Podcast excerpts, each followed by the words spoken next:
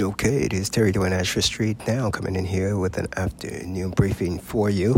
Here, looking right here at uh, you, all for you, providing you with the briefing right now. Of uh, we're going to start with some tennis specifically uh, news for you, where uh, a former champion, Sofia Kenin, is now having to qualify.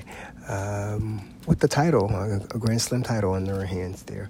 Uh, she's playing uh, in the qualifyings right there at the Wimbledon. Three years ago, the American Sofia Kenin was world number four, and now she is out of the top 100. Reporting for you for this afternoon report, uh, briefing for Street Now, That Guy Radio.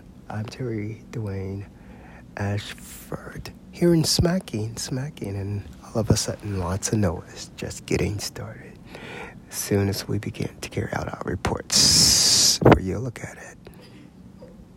Look at it.